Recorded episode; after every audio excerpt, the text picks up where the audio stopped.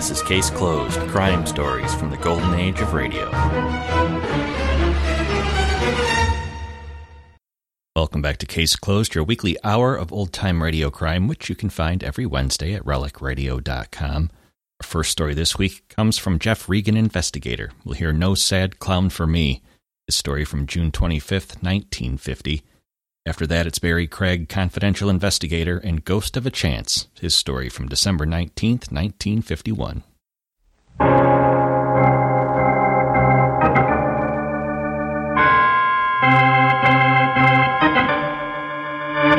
My name's Regan. I work for Anthony J. Lyon, Detective Bureau. They call me the Lion's Eye.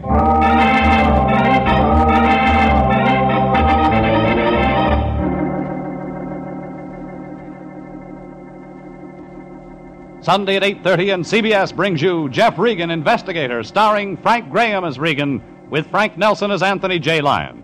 So stand by for mystery and suspense and adventure in tonight's transcribed story No Sad Clowns for Me.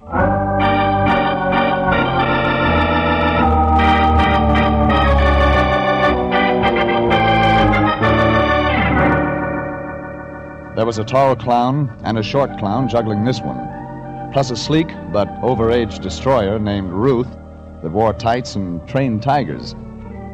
All parts of a big circus playing a small town of 649 people. And somewhere along the midway, a joker wanted to cut me down to size six foot box size. I wasn't thinking about the circus when I went to the detective bureau Wednesday morning, but my boss was.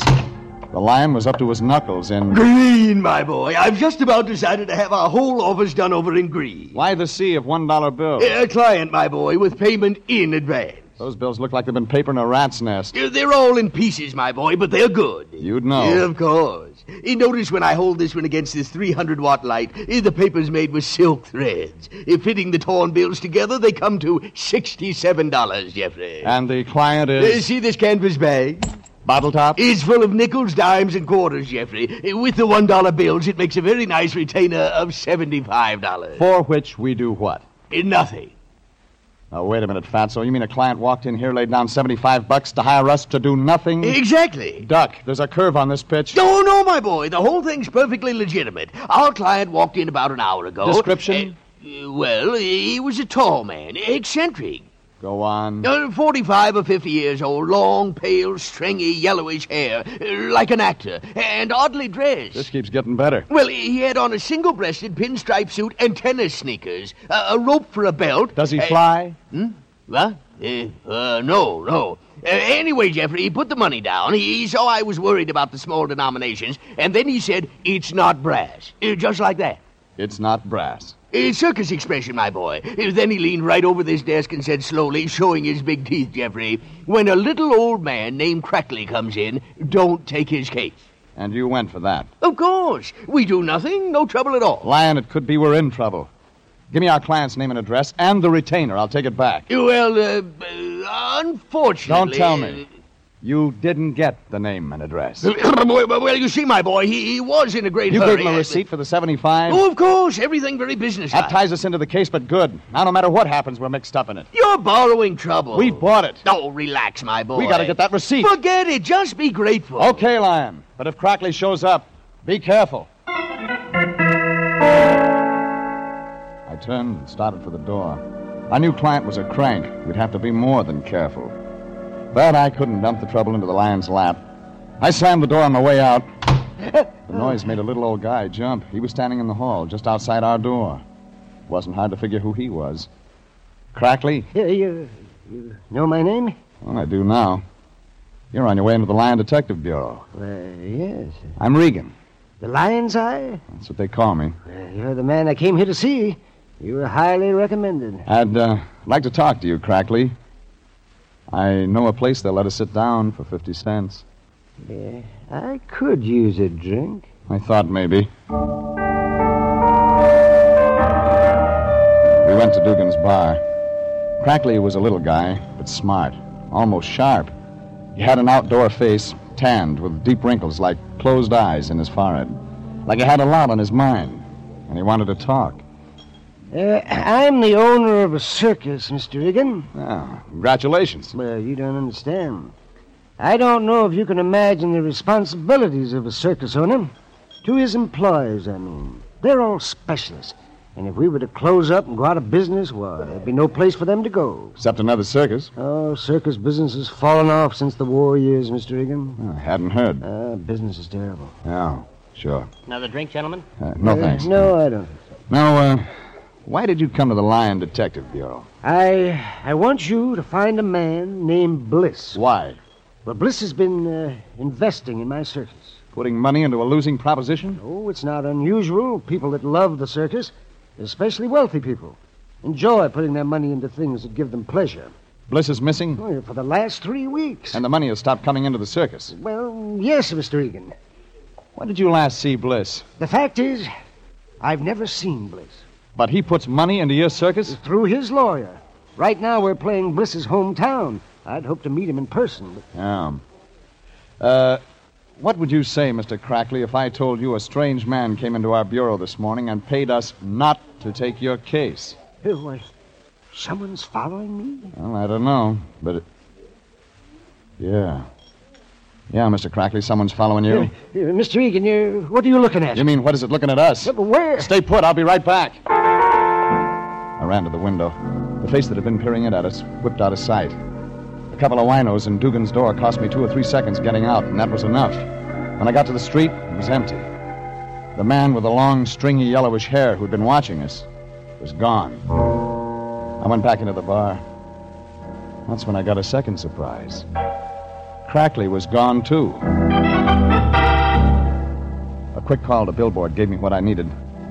The Crackley Great Combined Circus was playing a town of 650 people. A place called Crossroads in the foothills, about a two hour drive from L.A. The crank with the yellow hair on the rope belt was somehow tied up with that Crackley circus. Yellow hair had the lion's signed receipt. I had to get it back. So I got into my car and headed for Crossroads. And when I got there, funny thing, the town was deserted. But the circus midway was jammed. It looked like Crossroads' whole 649 population was at that circus. Hot dogs, hot puppies, they're delicious, they're nutritious. Step up and get one. How much? Eh? A hot dog, how much? Oh, yeah, hot dog. Hey, you mean you're going to buy one? Why not? Nobody buys nothing in this cheap burg. Business looks pretty good to me. Everybody in town here at the circus. Don't cost them nothing. Oh, no? Old Crackley's putting on a show for nothing. Making it look good for Bliss, uh, his silent partner. The show's papered then. Annie Oakley's for free, huh? Say, you Bliss, And if I am? I ain't said nothing. Yeah. How much for the hot dog? Uh, two bits. I paid for the hot dog, walked along the midway asking questions wherever I could get an answer. It was like the dog peddler had said. Crackley had papered the house, bought tickets for everyone in town to guarantee business. We weren't supposed to take the case, but the situation was interesting, and I got to wondering about Bliss, how he fitted in. But then I remembered I was here to get our receipt back, so I bypassed the midway, walked around to the performers' tents. No gaudy signs here, no freak shows, palmists or bally. And I found a woman. Or rather, she found me. Regan, Ah, nice to be known. this is my tent, Mr. Regan. Please come in. She was tall, slim. You could spend time watching her. Young, but uh, not too young. Her hair was long and black, almost to the roots. Her face was firm, beautiful, but her eyes had already been there and back. Then we were in her tent, nobody around except the tigers just outside. And she got nearer. And I could see more. Regan, Nice tent. I got a message. Uh huh. Go home. That's your message? Go back to L.A., Crackley says. You a friend of Crackley's? He saw you on the midway. He said, That's Regan. That's the lion's eye from L.A. that ought to go home. You sure it wasn't Bliss? You know, Bliss? Oh, yeah, a very close personal friend of mine. You're clever, Regan. It's my business. Make sure your business doesn't get you into trouble. Hey, that tiger's close. Yeah, I work the big cats. They hate me and I hate them. I like 'em kept near me. Gives me a chance to whip 'em through the bars whenever I'm feeling blue. Lady, Yeah? what's your name? I got a surprise for you, Mr. Regan. I've had lots today. My name's Crackley. You're married to old Crackley, the circus owner? I married his son, Mr. Regan. His son. Yeah, George Crackley. The little runt that's standing in back of you. I turned. George was there, all right. And he was little, maybe four feet ten inches tall, wearing a clown suit. His face was in queer makeup chalk white, bruised blue. He was supposed to look like a sad clown. And he was. What are you doing around here? Looking for a man. She look like a man? No. You're after my wife, too. You were standing real close. Guys fall in love with me, Regan. My husband's a poor sport about it. Oh, make sure you don't wake up dead, mister. Make sure you don't get dropped on. I'll be real careful. George, if you don't get out of here, I'll... Ruth, don't you think it's time you were getting into your costume? The walk around will begin in four or five minutes. A tall clown filled the opening to the tent. When he spoke, Ruth began fumbling with the costume. Little George looked like he was going to cry, then walked out of the tent without a word. Ruth followed him. And I was left alone with a tall clown in makeup, with a red watermelon mouth and cold blue eyes. I hated to interrupt, Mr. Regan, but Ruth must dress for the walk around, as we of the circus call our opening parade. Uh, you seem to have an effect on George, too. Oh, George and I are partners. He's the sad, bruised clown, and I am the cruel clown. I frighten him, maul him, beat and bruise him with various objects. It, it amuses people. Naturally. We're all sadists at heart. Maybe you can help me. Uh, I'll try. I'm looking for a tall, eccentric man. Wears tennis shoes, rope for a belt. Has long, stringy, yellowish hair, you know him? Oh, I said, do you know him? of course. That would be Mr. Bliss. Where can I find him? As a matter of fact, Mr. Regan, I have a message from Mr. Bliss. He wants to see you. Oh? Who will I say sent me? Just the cruel clown. He'll know who you mean. Where do I meet Bliss? At his home. I'll tell you how to get there. He did. I got into my car and started the drive to his shack. I'd meet him on his own terms at his place.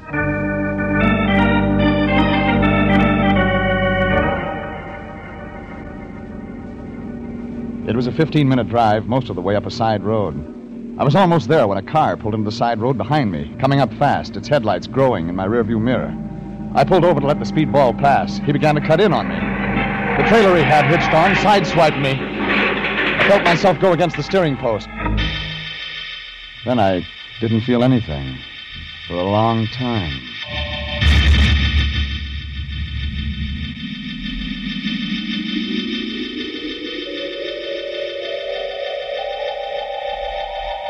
I'd been thrown clear of my car. When I came to, there, there was a huge man standing over me, black in the moonlight. My gun was gone. My hand caught at a club, and then I saw it wasn't a club, but a small, very small chair arm. Must have fallen from the trailer. The trailer was gone. The man started moving in. Well, sweetheart. Stand back. Coming to, sweetheart? Get back. I got your gun, baby. I'm Logan, chief of police at Crossroads. Maybe I ought to take you into custody for reckless driving. Logan, I. I'm a private detective from Los Angeles. Well, why don't you get up from the ground and tell me about it? Here. Yeah, thanks. Somebody ran me off the road on purpose. And I think I know who. That's so, sweetheart? That's not all. There's something phony about that circus play in your town.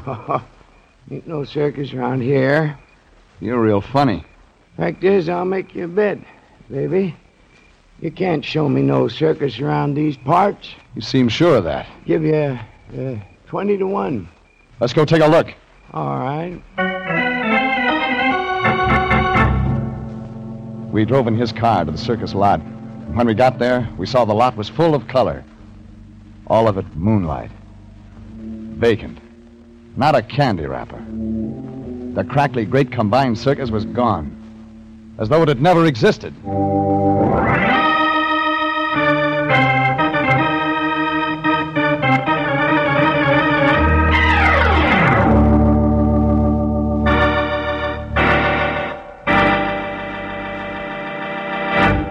This is CBS, and you are listening to No Sad Clowns for Me, tonight's adventure with Jeff Regan, investigator.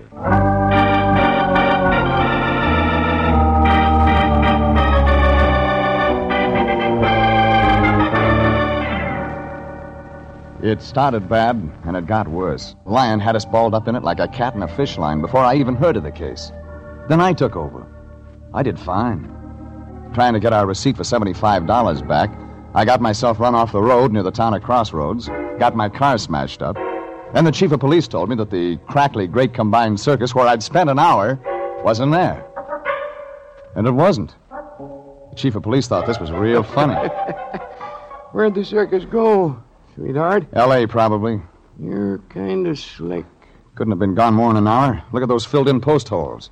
You're a real bright fella. And I know why it left in such a hurry. Oh, you city fellas are real sharp like. The circus left because of a guy named Bliss. Uh, you know about Bliss? Bliss was putting money into a circus, not taking any out. Keep talking. Bliss gets tired of this, slaps an attachment on the circus. Crackley pulled the show out before it could be served. Yeah, you're real smart.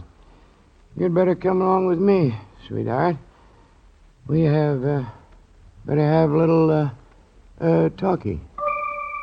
It hit the bullseye, and I got more than I bargained for. It seems Bliss had no friends except Logan, who, being the local legal eagle, was also appointed by Bliss as his lawyer, having full power of attorney. Now Logan was ready to talk. Bliss, now, he, he ain't no dummy. He was in the circus himself years ago, before he get wise and made a lot of dough in uh, plumbing fixtures. Ain't no money in show business, uh, sweetheart. They tell me. Now, Bliss, he ain't old, but he's kind of funny. All of a sudden, he wants to. Invest in a circus. Yeah. His old love. But he also wants to make some money out of it. Oh, Bliss, he likes money. he married a circus gal years ago. Left her 'cause she was draining away his salary. How much money did Bliss put into the Crackley circus? Well, baby, uh, Bliss bought in deep enough to own, oh, 49% of the show. Bliss isn't getting any money out of his investment, so he slaps an attachment on the show. Crackley gets wind of it, pulls the show out. You were right up to there, sweetheart. Talk, Logan. I got a note from Bliss uh, just this afternoon. Told me to lift the attachment order. It was a real happy note. Where's Bliss now? Honest, baby, I don't know. He's queer. He's just gone. Bliss skipped out on his wife. That can't be his real name. No, I can't tell you much. Promised Bliss I wouldn't, but his name used to be uh, Elmer C. Uh, Bickle. You got a phone, Logan? Uh, uh, here you are, baby. But get the charges. I was getting an idea. Another reason for the show's moving. One thing was sure Bliss was in it up to his ears. It was two in the morning now, and I got the lion at home.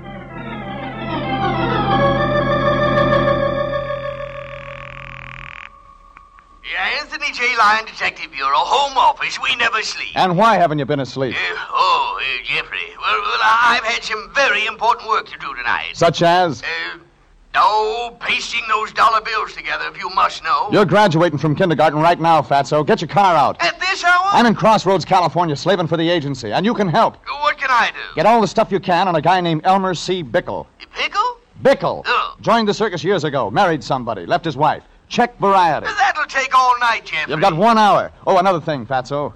Check the theatrical hotels, places where show people, circus people put up. Here's what we need a line on anybody connected with the Crackley Great Combine. I can give you that, sweetheart. What? You what? I know where they probably hold in. Lion, forget that last. But check Bickle. I hung up, and Logan said he'd heard the performers in Crackley Circus usually stayed at the Fossman Hotel in Los Angeles. So I called the Fossman Hotel. Oh, hello. The desk clerk sounded wide awake. Fossman Hotel. Has Mr. Crackley checked in? Uh, who's asking? Regan, private investigator. Well, we certainly could have used a private investigator this morning. Why? Heavens, the circus came in without telling us. Everybody's so upset. You better make sure they pay in advance. Oh, well, Mr. Crackley paid everything in advance. He has a finest suite of rooms. Uh, huh? Uh, but there's such confusion. I, I just don't know what to do. You wouldn't. Now, uh, about Crackley. Oh, I'll ring. But he's probably asleep anyway.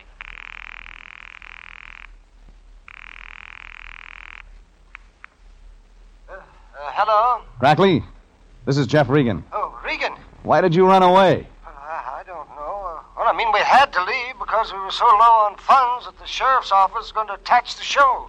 We heard of the order and left town to leave their jurisdiction. Yeah, yeah, sure. Well, your worries are over, Crackley. I've found Bliss for you. Bickle, too. Oh, no, it's impossible. Well, well, I mean. Yeah, I know what you mean. It hit me. The circus was making money. Crackley had paid his hotel bill in advance, fine suite of rooms. Why, he'd probably been keeping a double set of books cheating Bliss. I got Logan, got in his car, and drove back to the deserted circus lot. We drove fast. The circus had pulled out in the middle of the night for another reason. And I knew now we'd better look for that reason. The lot was deserted. Low, cold mist over the ground. Gray morning. A small animal moved through the mist like a creature from another world. A small dog. He'd found what we couldn't see. He had something in his mouth. A cap with a red pom pom on its pointed end. A clown's cap, stained with blood.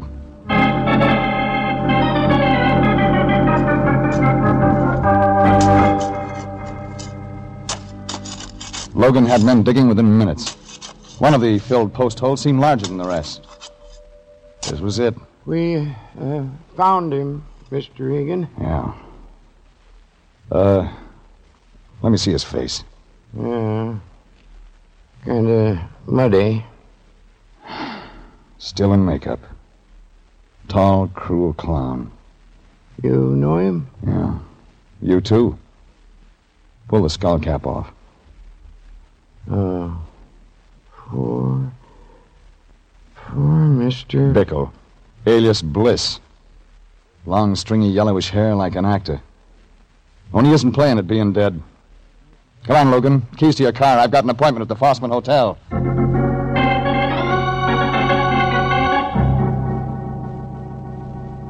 I took Logan's car, made the two hour trip back to L.A.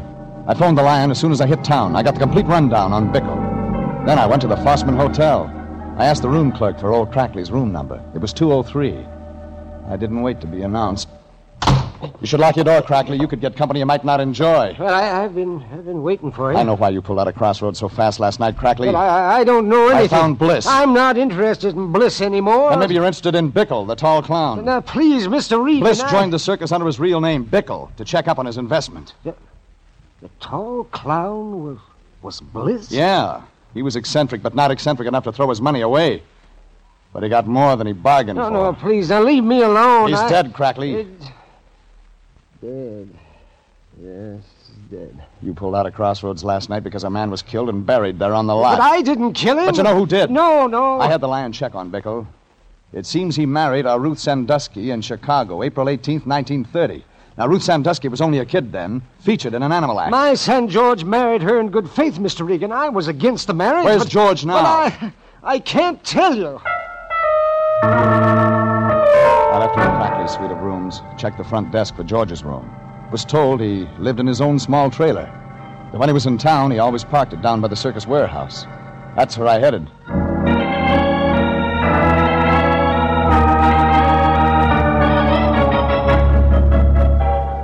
The circus warehouse was down by the tracks. It was a raw wood building that had fallen in on its bones. Most of the circus trucks had unloaded. Things were pretty quiet. I got out of the car, walked around. The rear of the warehouse was parked a small trailer, beat up. The one that had forced me off the highway near Crossroads. Inside, I found Ruth. Ruth Sandusky. Regan, Married Elmer C. Bickle in Chicago, April 18th, 1930. you're a real bright eye. You kind of like being married, don't you, Ruth? So much you get married twice.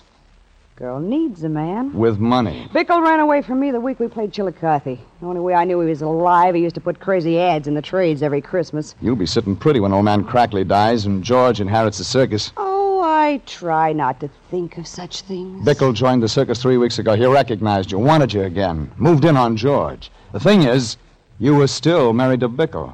You'd kind of overlooked getting a divorce, which meant you weren't legally married to George, meaning you had no future claim on the circus. You, um, you won't tell George.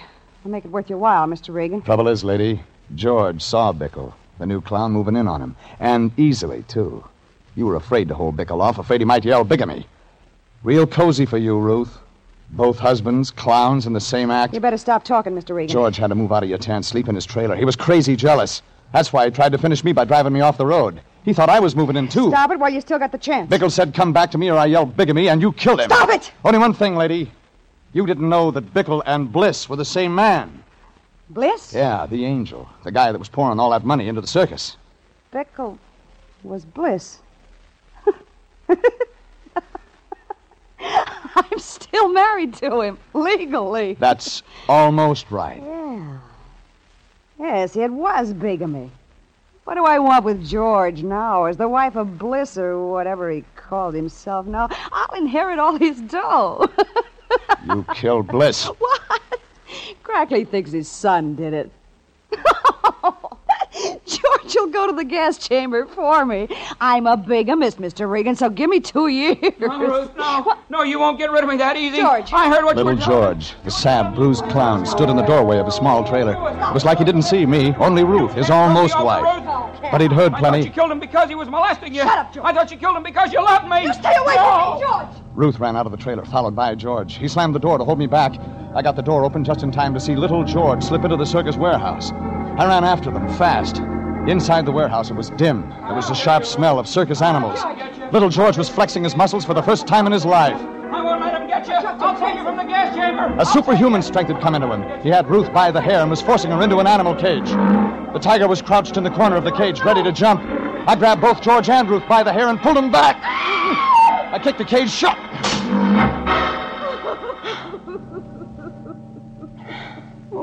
Why didn't you let me finish? Sorry, George. The state will want witnesses when Ruth finishes her act. In the gas chamber.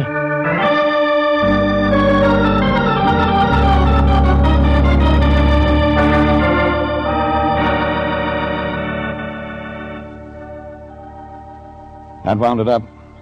I called Sanducci of homicide. When they came to take Ruth away, I. I saw little George, the fall guy, standing near his trailer, all alone. Two hours later, I checked in with the lion at the office. We're in the money. We're in the money. Still at the paste pot, Lion? Oh, yes, my boy. I've just finished pasting the last bill together. The silk threads match perfectly. nice, uh, neat job. Oh, Jeffrey, you just don't know how hard I work for our future. Uh huh. Bank should take these all right. Now, I slaved all night, my boy. The only thing, uh, money doesn't belong to Yeah, us. I think I'll just press the bill so the bank will be sure. What? Money isn't ours. But, uh, be. Uh, what do you mean? I got a call from Logan. Says he found your receipt in the Bliss shack. I had to tell him we got the $75 to keep us from taking the case. Oh. So the Bliss estate demands its money back. It's all your fault, Jeffrey. Yeah, I guess maybe. If you hadn't opened Well, your mouth. I guess I'll just have to keep this hundred. Yeah. Uh, well, what's that you have? Hundred dollar bill. Got two more, just like it. Jeffrey. Yeah, but who? Old Crackley gave it to me. Yeah. He thought his son George had killed Bickle. When we proved it was Ruth, he gave it. Oh, how could I have ever doubted you, Jeffrey? Oh, uh, uh, another thing, Lion. Yeah? Meant to tell you, those bills you pasted together? Oh, I worked so hard over them. Well, the bank would have fitted the bills together for you. Yes. Oh, no!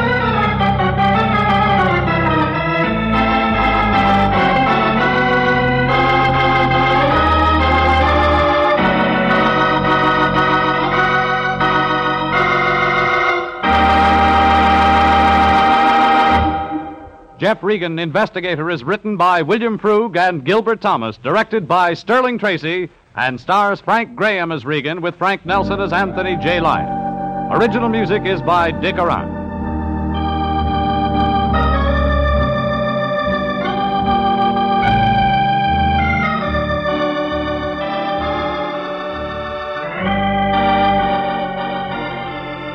Jeff Regan, Investigator, is transcribed each week at the same time over CBS. Bob Stevenson speaking, and inviting you to be with us again next Sunday at 8.30 for more suspense and mystery and adventure with Jeff Regan, Investigator. This is CBS, the Columbia Broadcasting System.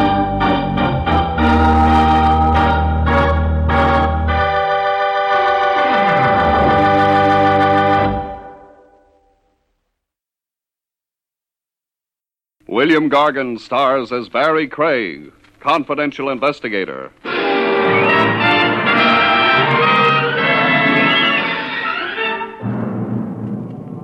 There's a place somewhere, folks, away from the hurly-burly, where everything is slow and easy, and you can sleep around the clock without being heckled. I could be referring to a cemetery.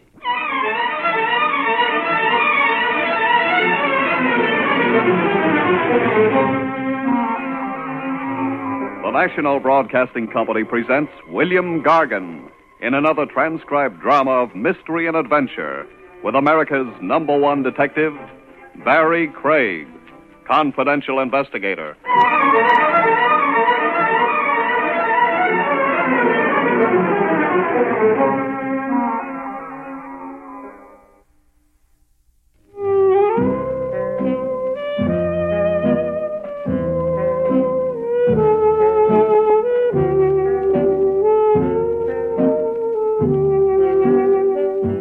Craig speaking.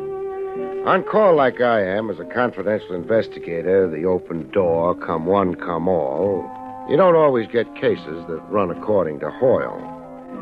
Every once in a while, you catch yourself a Lulu, a case that puts a strain on your imagination. A case, say, in the category of uh, spookaroo. you find yourself hobnobbing with ghosts and talking turkey to the dead. One like that began for me in the New York office of the Trans Southern Insurance Company of Omaha. I'd been urgently requested to come calling, please, by a claims agent named Brennahan, Roy C. Brennahan. I'll explain the assignment we have for you, Craig. Before you do, answer me this. What's with your regular investigators? Why pull an outsider in? Well, we want this investigated unofficially. Mm. We, we don't want to stir up anything that will expose us to a libel suit. I catch. In case you're pulling a boner that's a butte, uh, harassing innocent people. Yes. What's the story? Our file number 15466. Uh, double indemnity case now officially closed.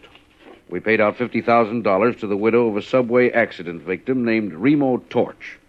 Uh, this was 90 days ago. So?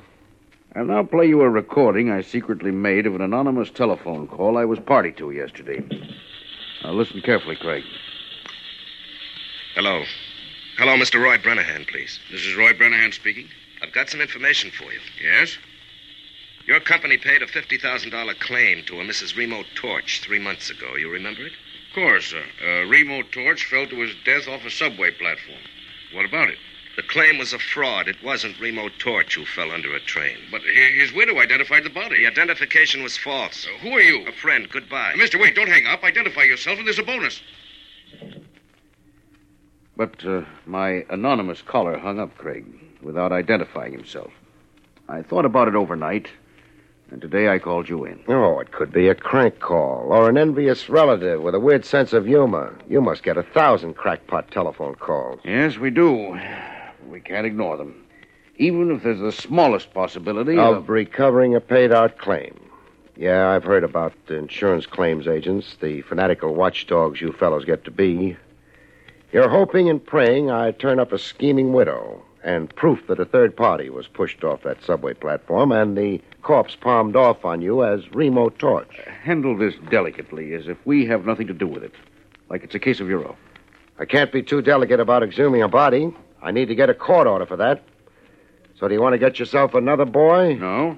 I'll stick with you, Craig. Or be stuck with me? 10% Brennahan. Any monies I recover for good old Trans Southern earmark 10% for Barry Craig.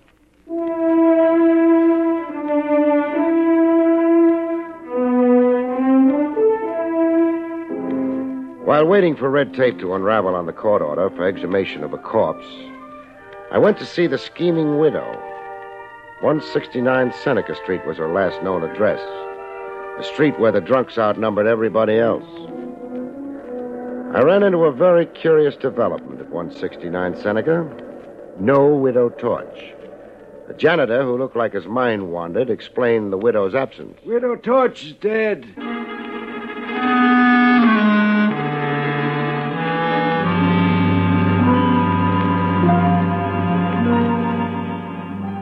A dead policyholder and a dead, though rich, beneficiary. I had quite a cast of live suspects. The next evening, I drove myself to the Hillcrest Cemetery on Sycamore Street out in Long Island, where the mangled remains of Remo Torch had been buried. I had a signed court order okaying exhumation to serve on the caretaker there, an old geezer named Sam Billings. Going through the big iron gate, I heard the night chimes.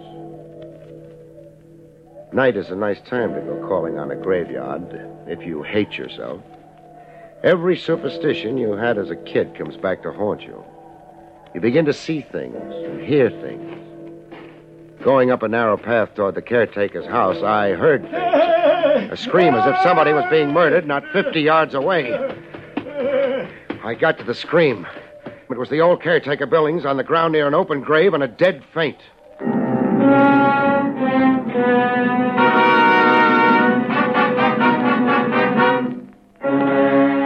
Caretaker came to, pop-eyed as if he'd seen the devil and clawing at me as if I was the devil. Quit it, Billings. No, go away. Keep choking me and I'll have to flatten you. I'm Barry Craig, a confidential investigator, now concentrating on insurance. Now, if you can collect your wits, old man. You're an investigator. Who'd you think I was? Him. Him? Who? The reason dead. Makes sense, old man. I was making my rounds like every night when I heard a noise.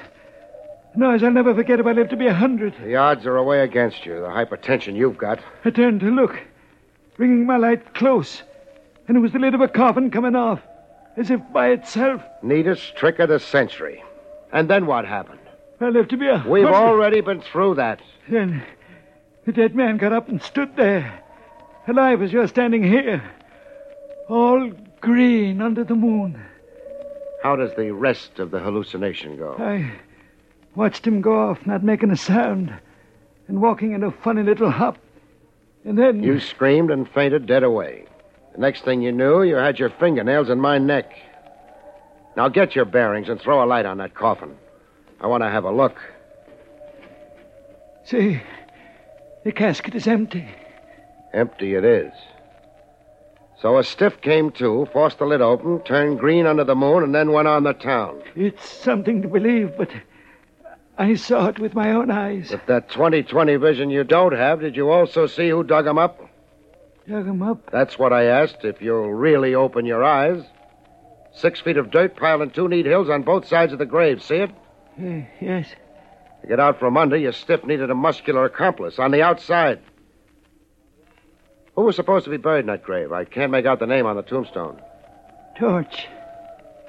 Remo Torch.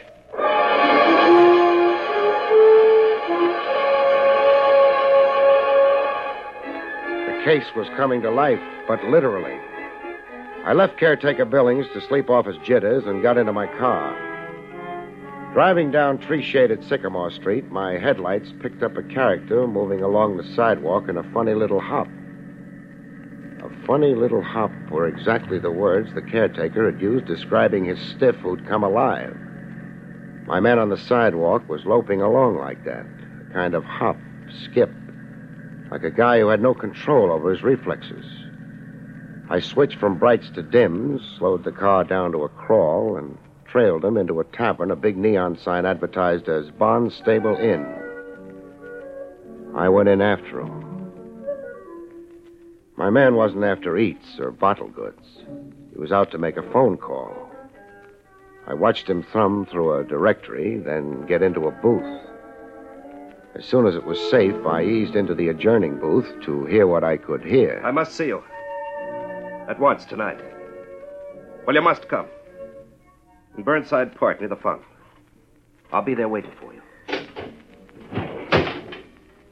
I watched him start for the open door of the tavern.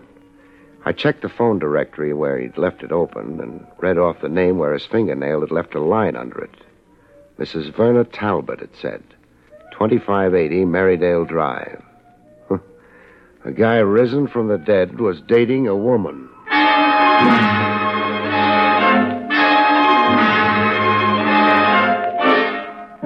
I was right there in Burnside Park in a grandstand seat behind a row of bushes when they met.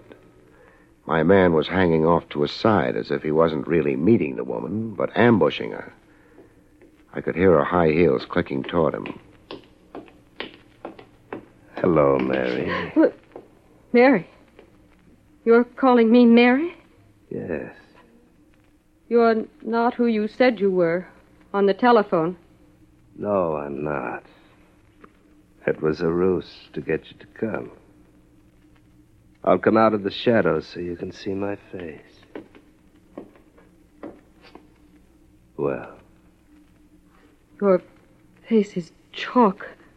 it's a dead face. And your eyes. They're dead eyes, Mary. I've been dead, but I've come back. I've come back to claim you, Mary. Mary, my wife. Oh, you're insane. Ah. I'm not your Mary or Ah. your wife. I don't even know you. Let me go. Help! He wasn't just claiming her, he was strangling her. I got busy. Let go of her, mister. Suppose we postpone introductions for later. Oh.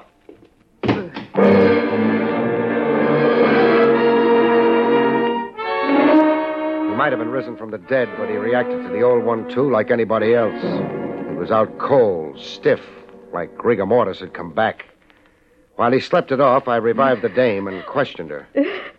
I'm Barry Craig, an investigator, madam. I'd like a few honest facts and no ad libbing.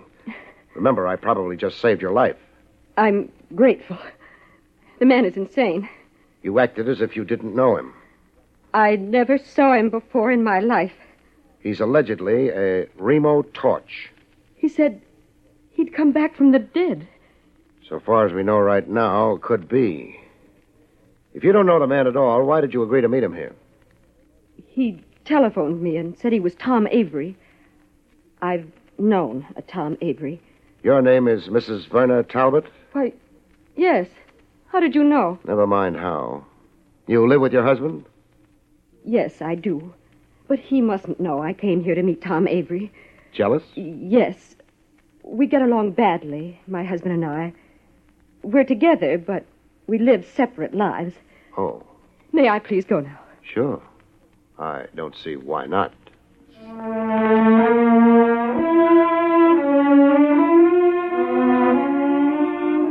I watched her melt into the night, half mink, half woman. Then I sat down to rest up, take stock, and wait. I'd sure found myself a bright way of making a living. There I was in a public park at 2 a.m., waiting for a corpse to rise for the second time in one night. This time out of dreamland.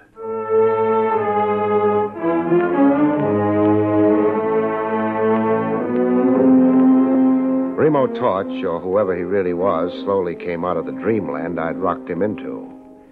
Got up on his feet, rubbing his jaw where I'd clipped him. With a wild gleam in his eye and his teeth showing, as if he were getting set to jump me, I threw a gun on him fast. Don't try anything, Torch, or I'll prove to you that dead men bleed. Gonna do what I say, nice and cooperatively? I'll do what you say. My car's outside the park. We'll get into it and drive to my apartment. To your apartment? For a heart to heart talk. Shake your head and I turn you over to the cops. It's all the choice you've got right now me or the cops. I'll go with you.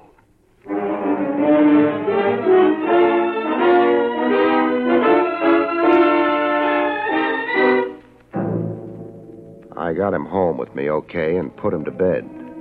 When he fell asleep, I handcuffed him to the bed and tied his feet. Then I showered and waited for daylight and a good morning chat with Lieutenant Trav Rogers at Willie's Coffee Pot. I don't get half of what you've told me, Craig. Half's enough to hold you for now. Feed ghost stories to little boys a spoonful at a time, an old teacher of mine used to say.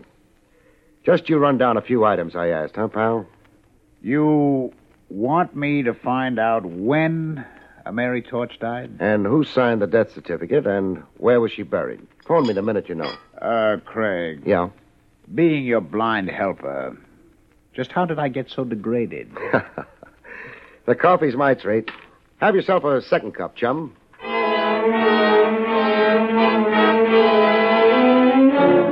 Torch was wide awake when I got back from Trav Rogers. I untied his feet but kept the handcuffs on. All recovered from your busy night, Torch? What do you want with me? I'll settle for the story of your life. I can only remember the story of my death. I died August 28, 1951. Okay, I'll play straight man. Go ahead and tell me the story of your death. My last day alive was a Friday. After breakfast, I left home and my wife, Mary, to take a subway train downtown. In the subway, the express platform was crowded, as it always was. But waiting for my train, I could feel one man closest to me. Why this one man? He went everywhere I went. What did he look like? Seeing him was like looking into a mirror and seeing myself. He uh, resembled you? This man who was always behind me was a man with my face. Oh, go on. He was behind me, this man with my face. A train was coming in.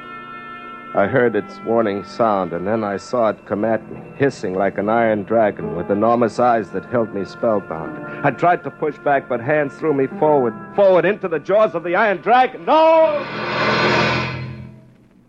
That's how I died, August 28th, three months ago. You don't believe the story of my death? When I do, peddle me to Bellevue. That's how you were supposed to have died August the 28th last. That's the phony story in the Trans Southern insurance files. You were supposed to have died like that, Torch, only you didn't. Somebody else did. Somebody else did? Yeah. The patsy whose remains were identified as Remo Torch. The poor devil who was really in that coffin you supposedly stepped out of last night. Excuse me. Barry Craig speaking. Barry, this is Trav Rogers. Mary Torch died a month ago. A heart attack. And Eric Carter signed the death certificate. She was buried in Hillcrest Cemetery like her husband before her. I got it. Thanks, Trav. Can I be of any further service to you? Yeah, you can. Send one of your boys over to my apartment. I've got a prize package I want under lock and key while I roam the world.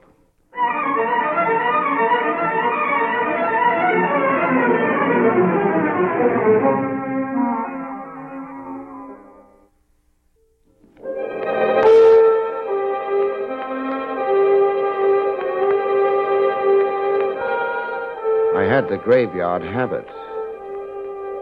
There I was again at Hillcrest Cemetery, waving another court order at old caretaker Billings. This time with the name Mary Torch spelled out on it. Old Billings read the court order, sneaking a little foolish grin at me as he read. Is to be an order, Mr. Craig? Can you round up a couple of diggers right away? They can build Trans Southern for the labor. It's easy to do. For a guy hoodooed by the risen dead last night, you're looking mighty cheerful today. I'll bet a tombstone you solved the mystery of the empty coffin for yourself. You're a discerning man, Mr. Craig. You found a body somewhere. The body the real Remo Torch sneaked out of that coffin before he got into it. In time for you to come along and get an eyeful. I'm right, huh? You're right. And I'm a foolish old man. Where'd you find the body that was buried as Remo Torch? Not 20 feet from where we're standing. Show me. Right here, by those flower beds it was. Buried shallow. Flowers had been tramped on, and I went to investigate. I saw the dirt had been turned over fresh, and then I noticed a foot. A foot sticking. Cut. Leave something to my imagination. Now go round up those diggers.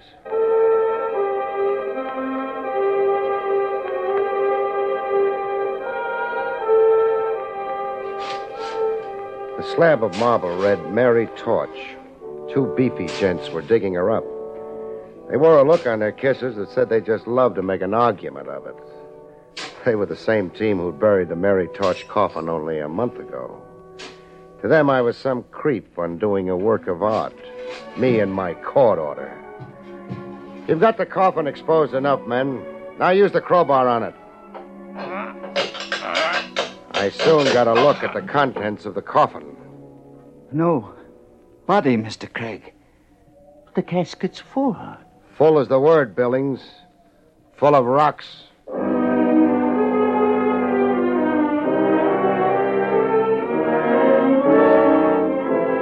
The answer to the rocks was obvious. Mary Torch's death was a phony and ditto her burial. I found out how it was maneuvered by an entry in the cemetery record book. It's uh, the name of the undertaker you want? Or whoever supervised the so called burial. Huh. Here it is. Mary Torch. And Eric Carter supervised the burial. Does the name mean something to you? Does it? Eric Carter's the same joker who also signed the phony medical certificate.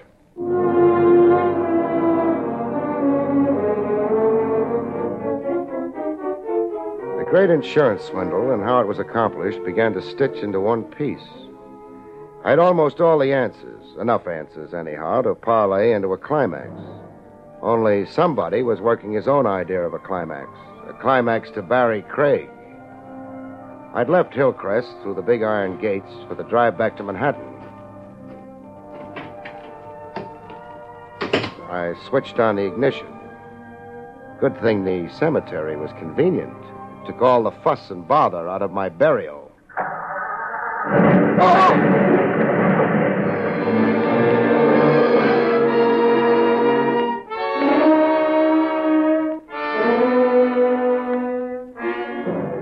The risen dead. I was getting a whack at the trick myself. I was dragging toward a light. A light no bigger than an arrowhead. Waiting for me somewhere at the end of a long sleep. And bells. Bells tolling morning. Morning, the bells were saying. And wake up, Craig. Wake up. Craig, look at me. And the voice. The face. The face of someone I'd seen around the trail. Rogers. How did you come to die, Trav? I didn't. And neither did you, the miracle is. You're in Shore Park Hospital. In emergency. A time bomb hooked to your starter cable. Step on the car starter and blow yourself up. A gimmick with whiskers. A long gray beard. It's an old murder device, moth eaten, but they got you, Craig. How bad am I? You're one for Ripley. I'm okay? Is that what you mean? Just lacerations of the head and neck. Shock. You're wearing more bandages than King Tut. You're also minus an automobile. I'll build Trans Southern. Trav, get me out of here. I want Remo Torch back. Soon as I'm dressed, he and I are going bye bye.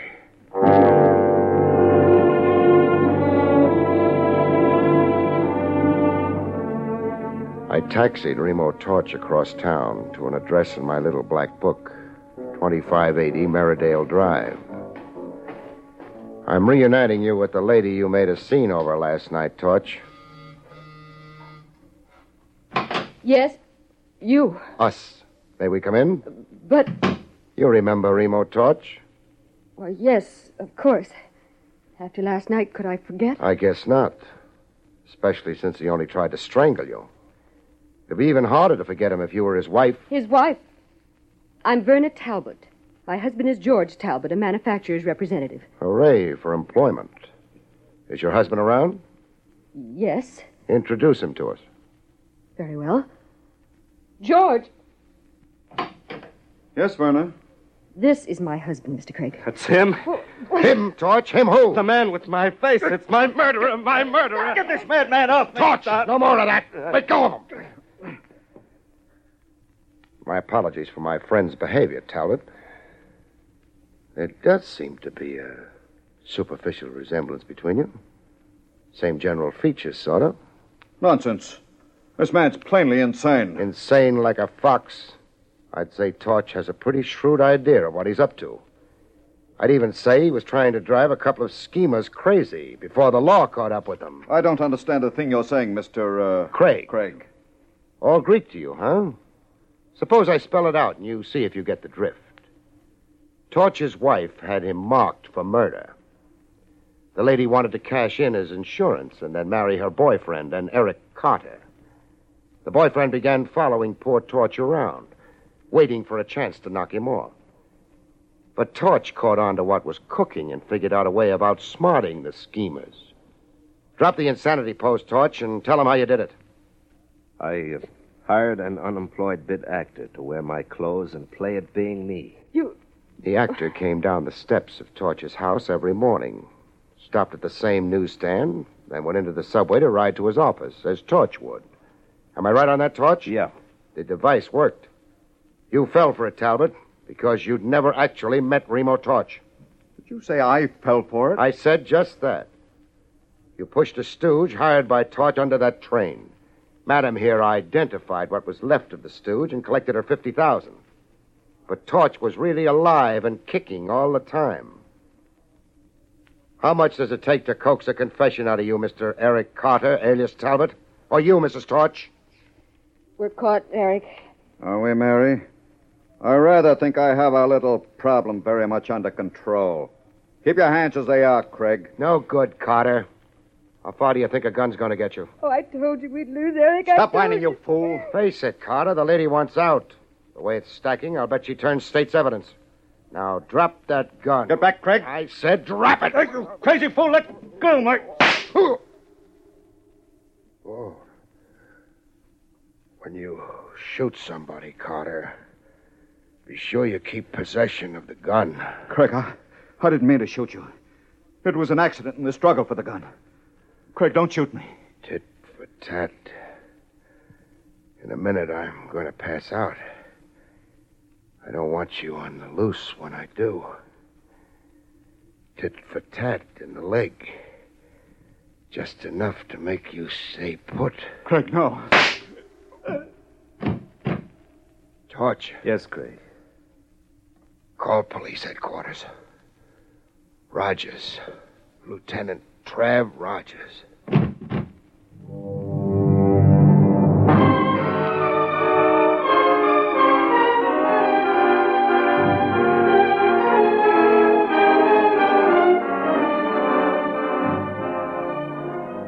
Wake up from a long sleep, and there's the same face in front of you, like a pin-up on a wall.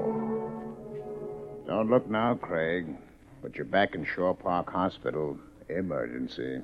What's my medical complaint this time? Bullet in your left thigh. You'll be out in a week. And limp for a month. Oh, great. Well, now that you're conscious, you want to talk. Eric Carter masterminded the phony death and burial of Mary Torch. And also planted the time bomb. Uh, one minute, Craig. Yeah? You're forgetting you played the case very close to the vest. That you so far only told me about half of it. Oh, oh. That makes the conclusions I'm giving you a little puzzling. A little incomprehensible. How long did you say I lay over here? A week. Pull up a bed, Trav. Pull up a bed? I got a long story to tell you. As the conscientious officer of the law, I know you want to hear it.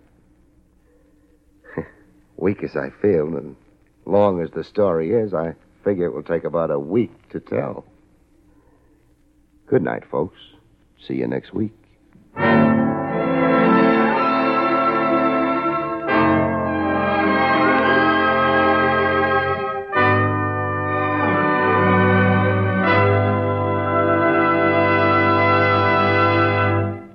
You have been listening to William Gargan in another exciting transcribed mystery drama from the adventures of Barry Craig, confidential investigator.